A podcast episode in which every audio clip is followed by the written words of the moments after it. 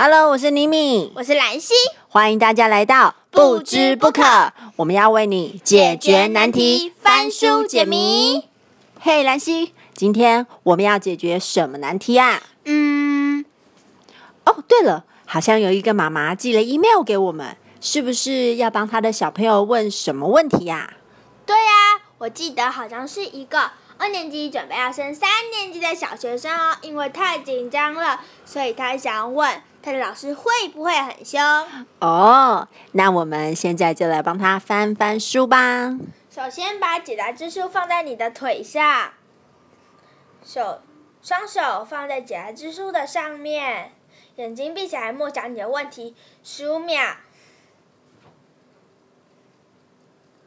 三、二、一。眼睛张开之后，一只手悬空转一圈，手把书打开，一定要一次就翻开哦。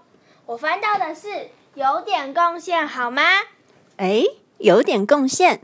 这个是不是说小学生应该要做好自己的生活规划，还有按时缴交作业，嗯，早睡早起，是准时刷牙、睡觉，这样子老师就不会太严格了吗？我觉得是这样哦。好，那不知不可，我们下次见喽，拜拜